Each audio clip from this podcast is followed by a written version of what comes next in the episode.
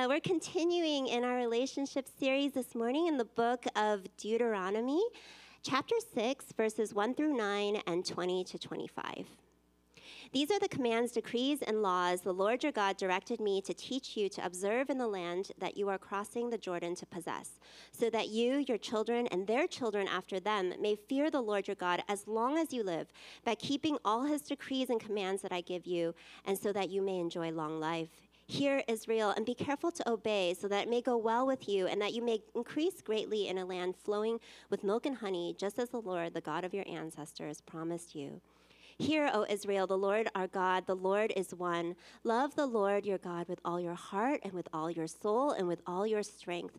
These commandments that I give you today are to be on your hearts. Impress them on your children. Talk about them when you sit at home and when you walk along the road, when you lie down and when you get up. Tie them as symbols on your hands and bind them on your foreheads. Write them on the doorframes of your houses and on your gates. In the future, when your son asks you, What is the meaning of the stipulations, decrees, and laws the Lord our God has commanded you? Tell him, We were slaves of Pharaoh in Egypt, but the Lord brought us out of Egypt with a mighty hand. Before our eyes, the Lord sent signs and wonders, great and terrible, on Egypt and Pharaoh and his whole household. But he brought us out from there to bring us in and give us the land he promised on oath to our ancestors. The Lord commanded us to obey all these decrees and to fear the Lord our God so that we might always prosper and be kept alive, as is the case today. And if we are careful to obey all this law before the Lord our God, as he has commanded us, that will be our righteousness. Amen. Thank you, guys. Hey, can we say happy mothers to these two wonderful mamas up here, too? And really, to every mother and mother figure here, we're so glad you're here. Please do grab a bouquet uh, for, for yourself, or someone else can grab it for you and get it to, uh, get it to everybody. We really want to celebrate because what a, what a gift we have in our, in our mothers. So we praise God for you. And as Cindy mentioned, for those of you that Mother's Day might be a little bit harder of a day, uh, maybe with pain or loss, just know that we are especially here for you. We love you. We're, we're, we're praying for you in, in, whatever way we can be. Uh, we want to meet you there. Uh, let's pray, and then we'll, we'll get into our text today. Father, thank you so much for the wonderful mothers you have blessed us with at Current. Uh, and, and, the, and the mother figures, uh, what a gift.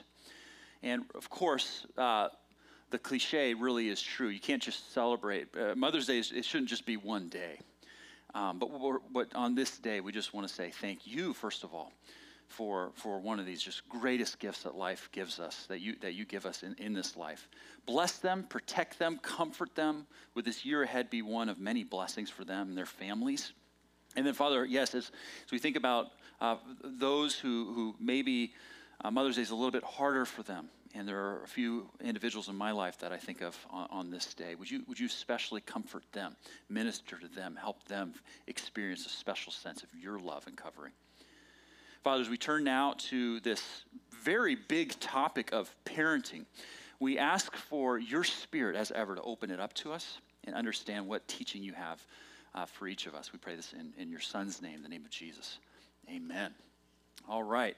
Uh, a few years back, Cindy and I were invited to a church planters lunch gathering, and uh, it was with a pastor named Tim Keller. Now, if that name sounds familiar, you've been attending Current for a little while, uh, you know that he's had a big impact in my life. Uh, he was, he's probably one of the two up there with my, my dad, who himself was a pastor, uh, has had a huge influence on me. Uh, he was our pastor from afar when Cindy and I lived in China. It's kind of a random story, but we attended two small groups, one in Beijing, one in Shanghai, and both those groups separately uh, listened to Pastor Tim Keller's sermon. So I just got to know him. He became pastor from afar. So that, all this to say is it became, it was a real treat when he was visiting and we got to sit down with him. He's written a number of influential books. He planted with his wife, Kathy, out of uh, Manhattan, New York, so just right there in the heart of the city back in the early 90s. And uh, so we were just really looking forward to getting some time with him in this, in this group of other church planters.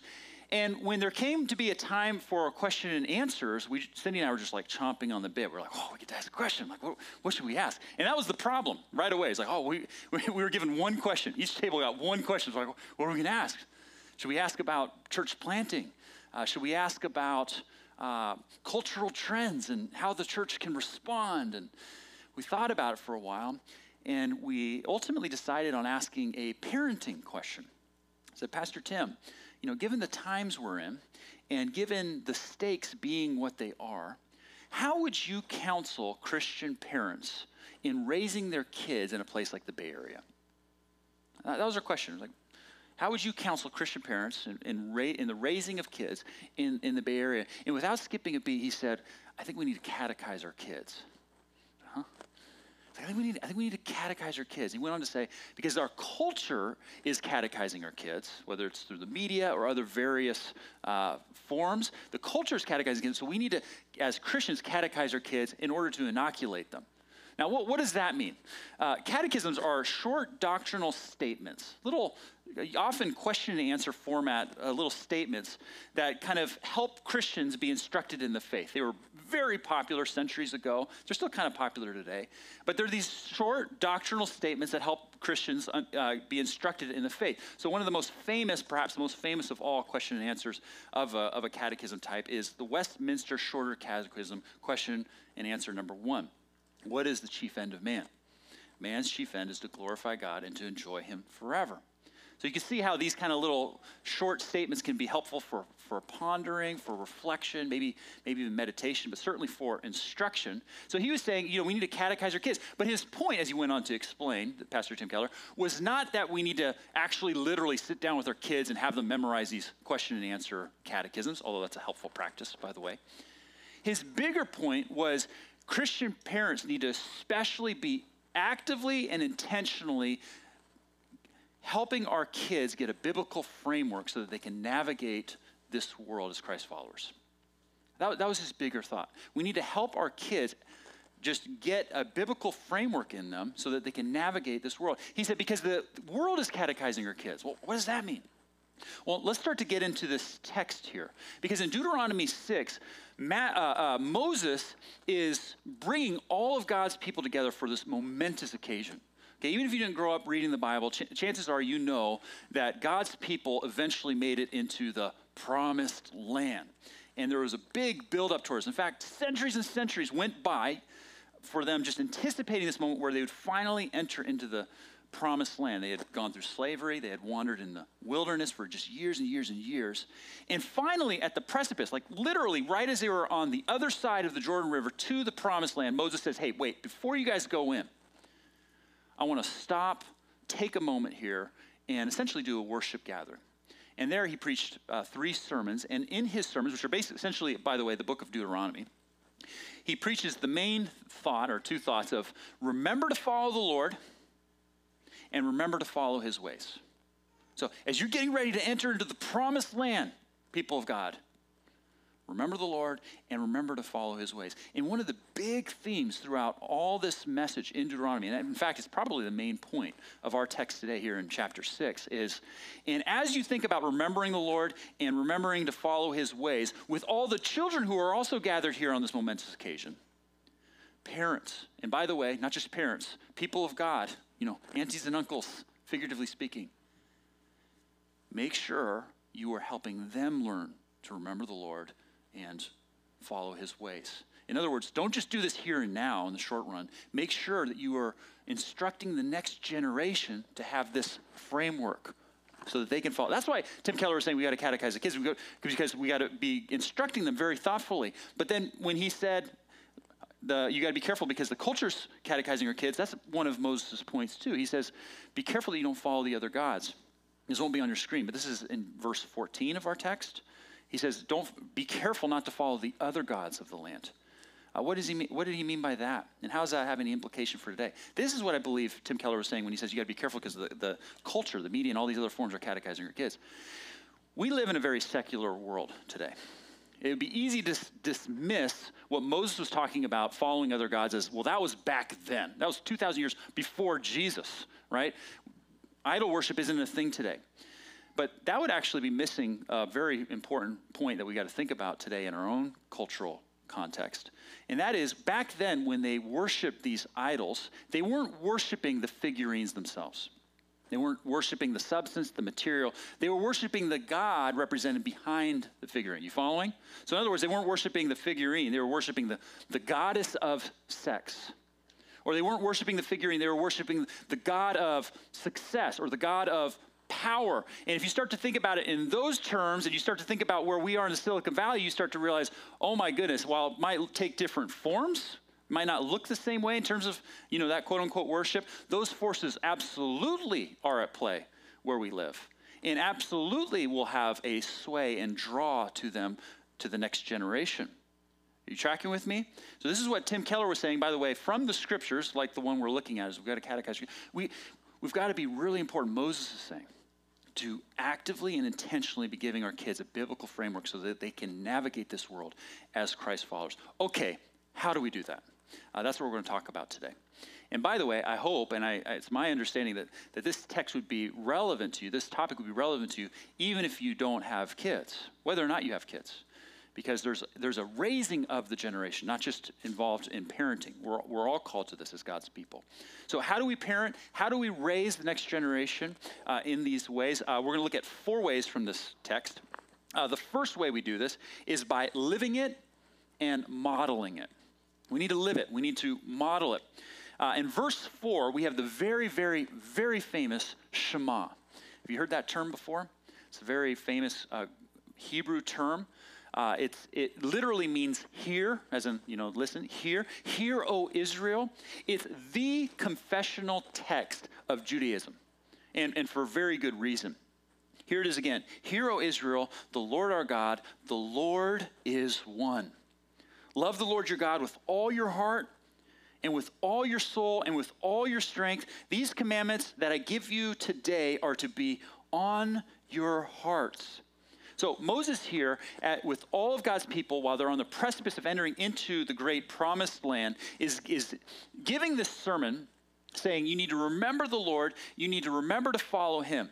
And he's getting ready to say in the very next verse, if you have your Bibles, you can look at it, it won't be on the screen here for you. Impress these commands on your children. Teach it to them, instruct them as you walk, talk about it. He, that's where he's going. But first, he says they're to be on your hearts.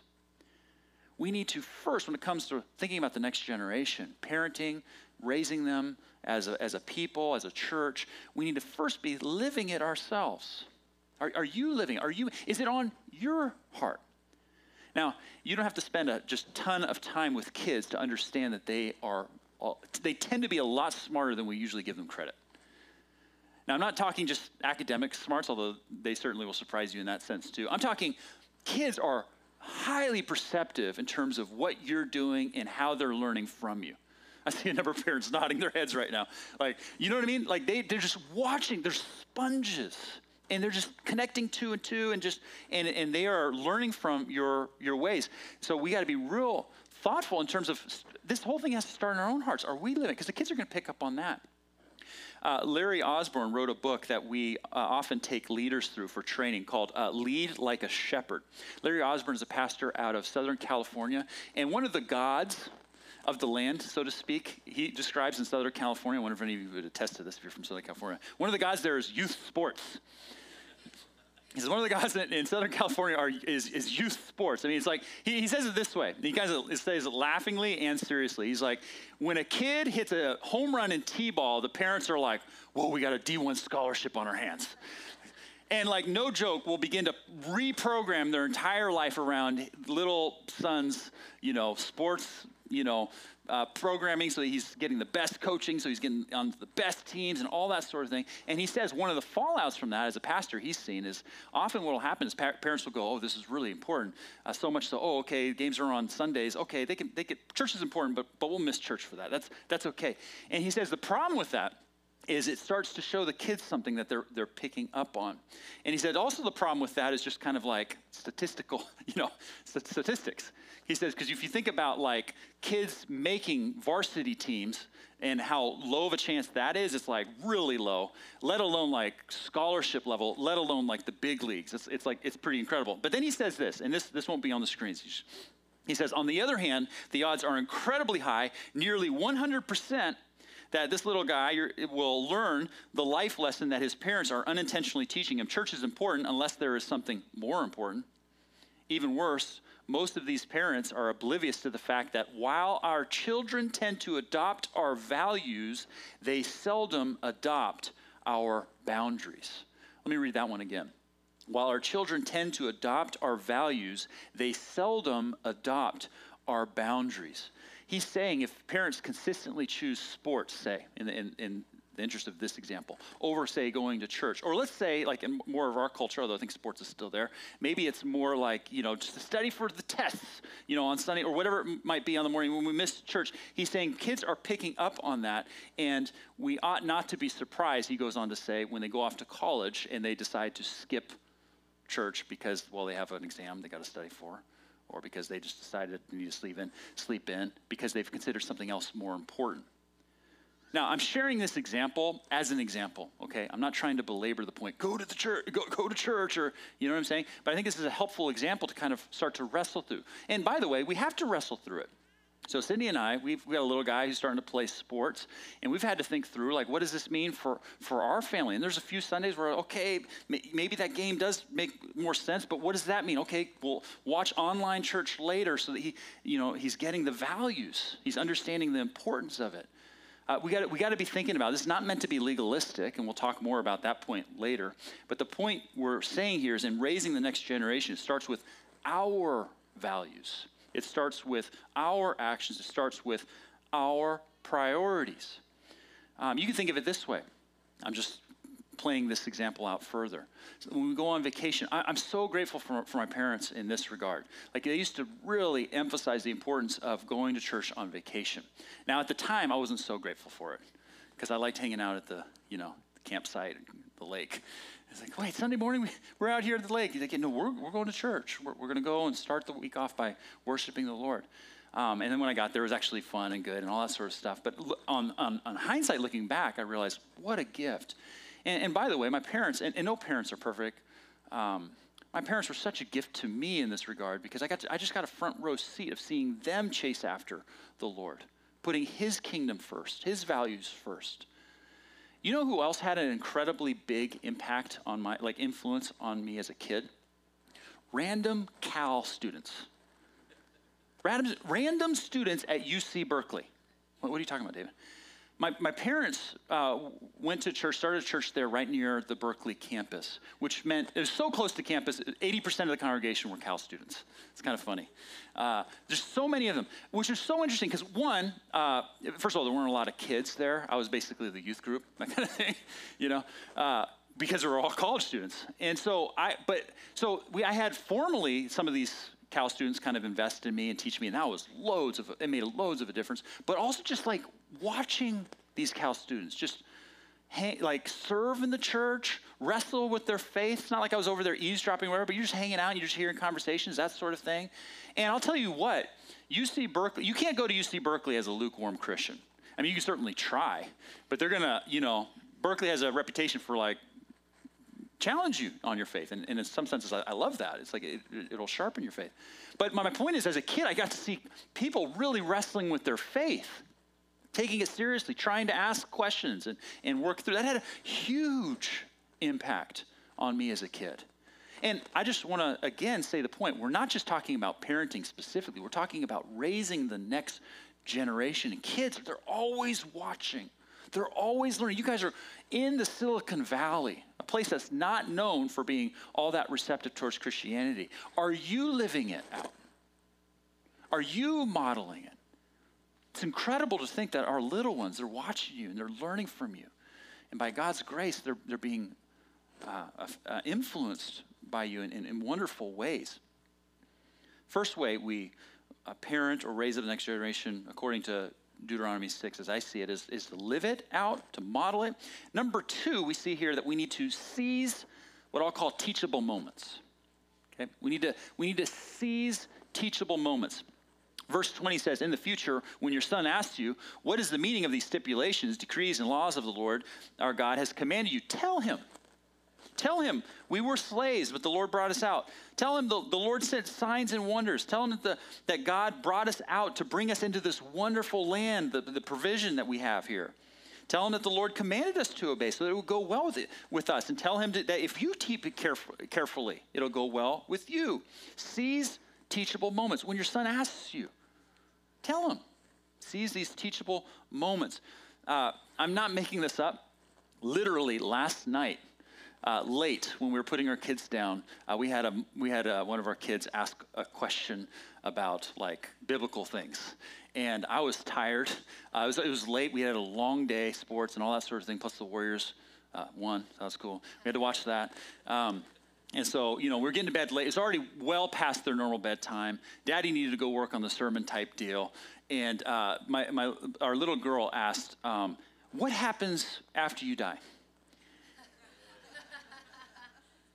and full, full confession here, I was thinking, wait, you just need to go to bed. Just, just go to bed. I need to go work on a sermon that is going to be talking about seizing teachable moments. Uh, you know, it's like that's going through my head. All right, I got to answer. Got to talk about it. Cindy, Cindy, uh, answer. We, we answer, and you know, we she, she, and I was, we asked, well, what's behind your question? She's like, well, my friend says you go to be with God, but it takes a long time, and you know, yeah, hey, I'm not going to try to get into all of this, but it's hey, that's a, that's a great question. You know, the scriptures are pretty clear that when we pass away, we go immediately to be with the Lord.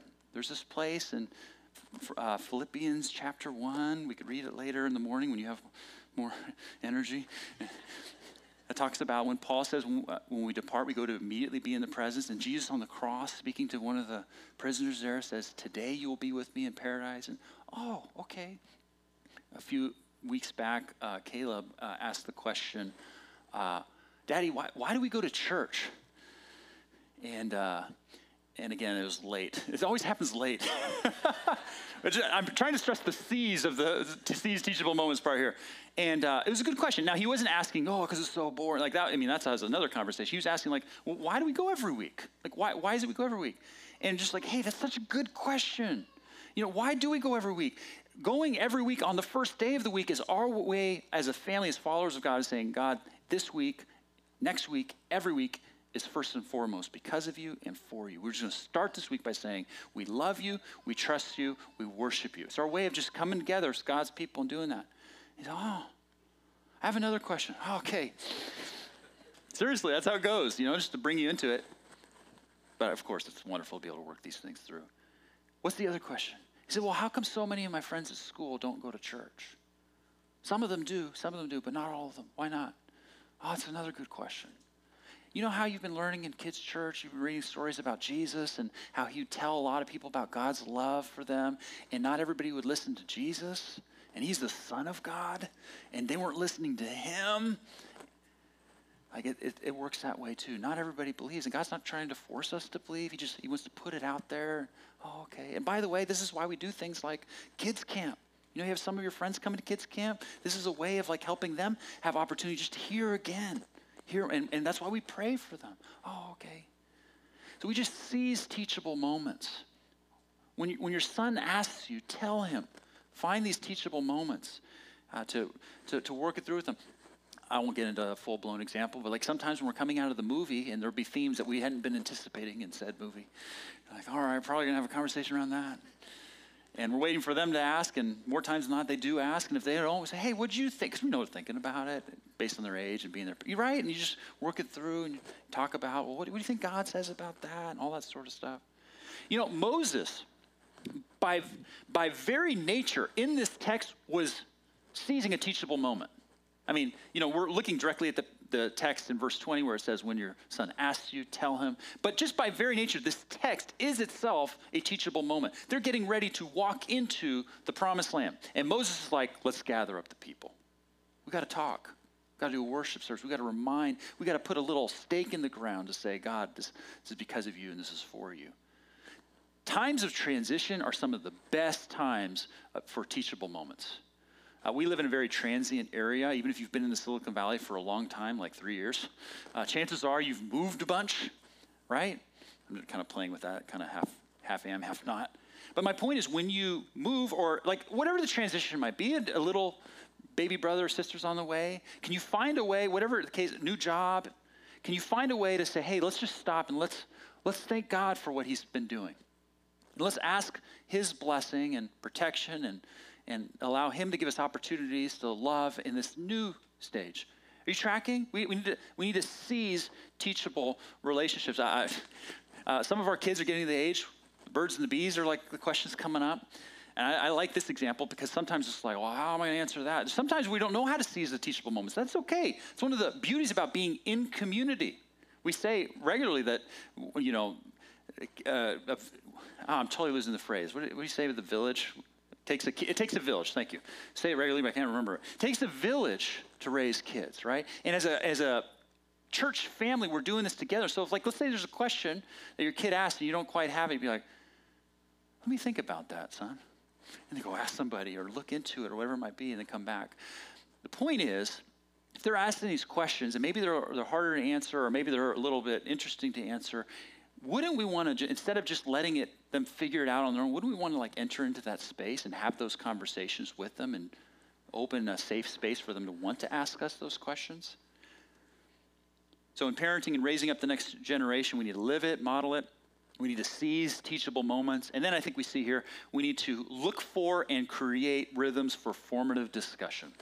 Uh, look at, again, at verses 7 and 9. So, so Moses first says these commandments need to be on, on your hearts. And then he says this impress them on your children. Talk about them when you sit at home and when you walk along the road, when you lie down, and when you get up. Tie them as symbols on your hands and bind them on your foreheads. Write them on the door frames of your houses and on your gates. Uh, look for and create rhythms for formative discussion around God's Word. One of the best places, at least for our family, for these kind of formative conversations is in the car. Cindy and I will sometimes try to have formative conversations around dinner, and you know sometimes that works. Often it doesn't necessarily work because you're eating, and I don't know, you're looking at each other. but It's, one, it's wonderful though when you're in the car because everybody's like looking out, you know, as we're kind of driving, everybody's heads are for, you know, questions will just be lobbed over the front seat, you know? And you know what? We'll lob some questions back. And it's a great chance to just start creating formative discussions. I'll tell you what, and this is Cindy's thought, I thought this is wonderful, is, is asking questions on the, on the ride home from church with the little ones. Hey, what did you learn in kids' church today? What was the text? What, what did that teach you about God? What did you teach? What did that teach you about what God wants wants for you, wants wants for us? Let's talk about that. Uh, bedtimes, we've already kind of hit on that. That's uh, really important. Uh, I, I, just, I mean, just rhythm wise, you're always going to bed, right? And there's always kind of usually a routine for that. Uh, parents, if you aren't taking advantage of, of reading, especially reading uh, Bible stories uh, at that time, I would just highly encourage you to consider that. I mean, that's just prime time to read a little uh, child version of a Bible story with them, and then just talk it over with them. If you're still still got a little bit of energy, ask if they have any questions, and be ready for a few more. And you know what I mean? Like, and then just and by the way, if you have any questions about like age appropriate Bibles. Uh, and when I say that, by the way, partly I'm saying is like, you know, in terms of attention span, like pictures are a great way, and then you can ask questions. There's some wonderful tools out there. The, the point is not so much you know, the, the, the rhythm and the, the, the, the Bible stories itself, it's, it's trying to create little opportunities, looking for rhythms to get God's word into them and to have discussions around that. And you'll find that sometimes the kids will bring up things like, hey, in school, people are making fun of me, or people are saying this or that. And you get to talk about, okay, what, what happened, and how, how might God want you to respond? And you know, what, is, what does God say about treating others? Do you remember? Oh, you, can you think about how, how it says that we need to treat others as we're called to treat, treat others? And you just start to work through and get the scripture deeper and deeper into them. We need to look for and create rhythms for formative discussion. Uh, praying as a family before meals is a wonderful place. If you've never done that, it's a good rhythm to build in there. It doesn't have to be a fancy prayer, by the way. You can ask everybody what they're thankful for, just to give you little ideas. There's, I'm sure, many more ideas. You can uh, have discussion after the message to talk about that.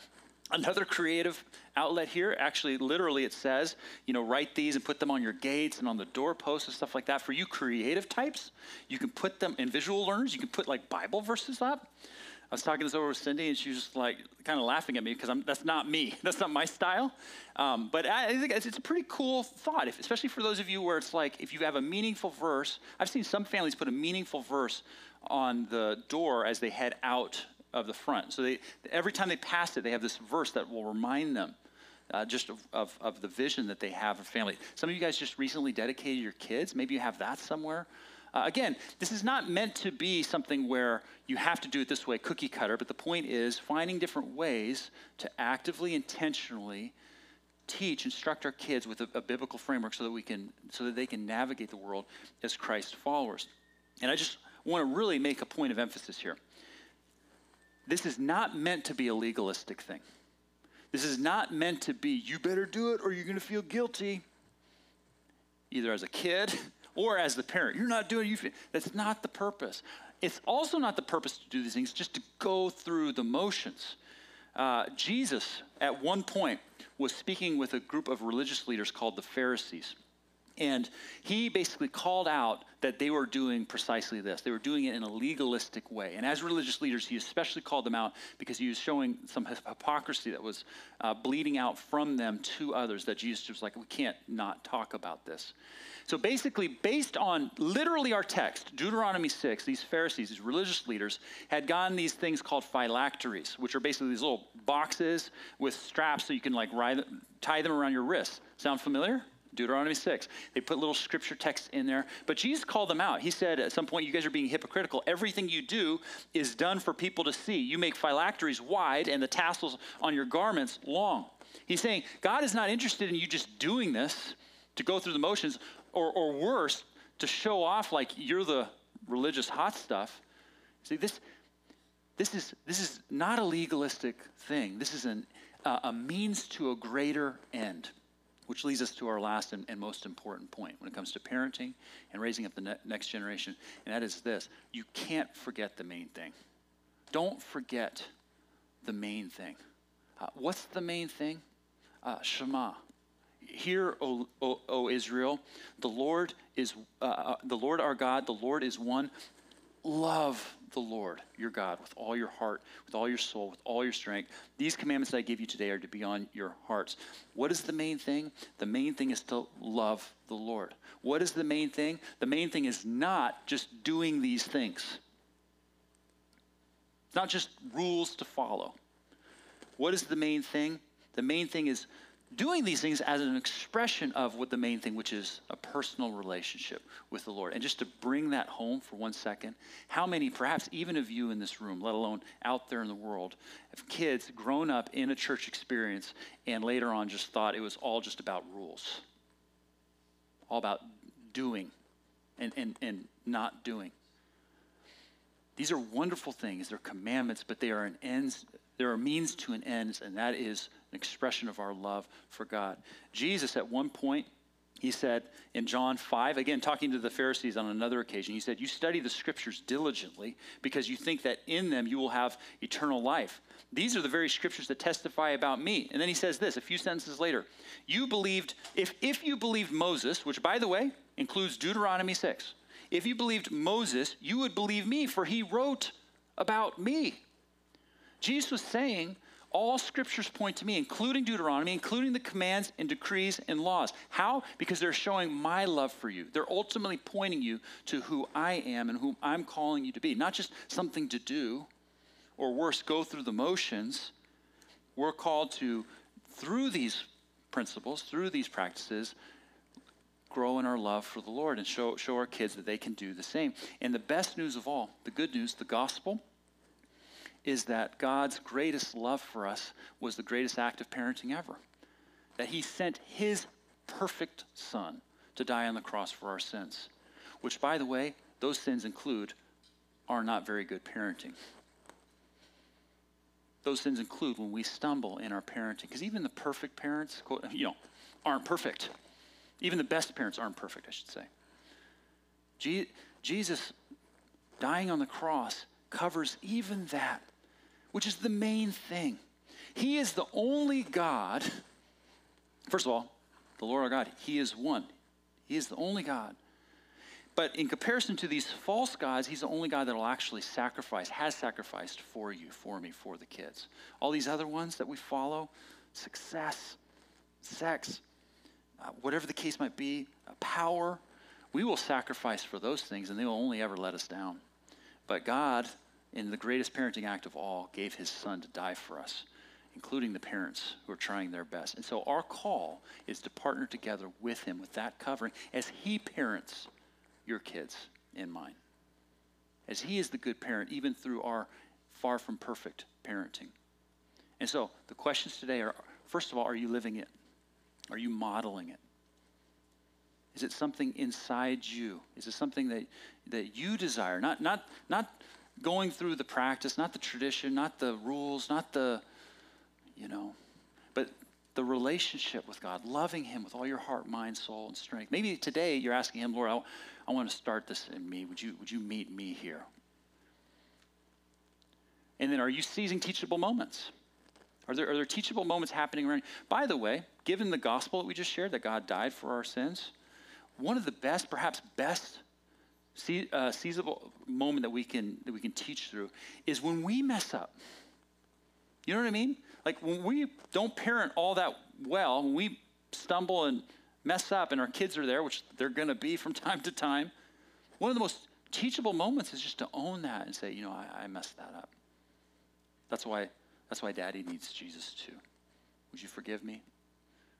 And in those ways, we're pointing our kids to the Lord all the more. Are you, are you seizing teachable moments? And then are you looking for rhythms? Creating rhythms for, for formative discussion because there's a lot of quote unquote gods out there. A lot of these forces out there that are going to be alluring to the kids, are alluring to the kids, alluring to us, let alone kids as they're trying to figure this out. So, where can we meet them there and join with the Lord, who, in his greatest act of parenting of all, sent his son to die for us, for us and for them? Uh, let's be thinking about this week. Let's be praying about that. Let's collectively together, church family, do that for our kids. Let's pray. Father, what a almost almost feels like equally uh,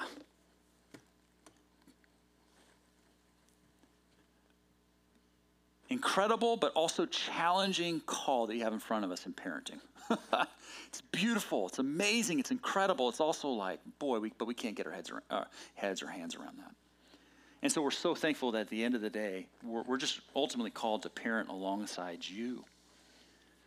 And that you're gracious with us, even, even when we don't do it all that well. And you, you ultimately have these precious little ones that you've entrusted into our care in your hands. Father, would you help our little ones grow in their love for you with all their heart, mind, soul, and strength? Would you help them grow to be pillars of the faith? A generation that follows you, remembers you, and follows your ways, and points others to Jesus. And Father, as we turn now to communion, to remember what you did for us on the cross, would you help us remember that you, as, as our perfect heavenly Father and as the perfect Son, uh, chose to sacrifice it all, such to bring us into your family. Thank you for the cross. Pray this in Jesus' name. Amen.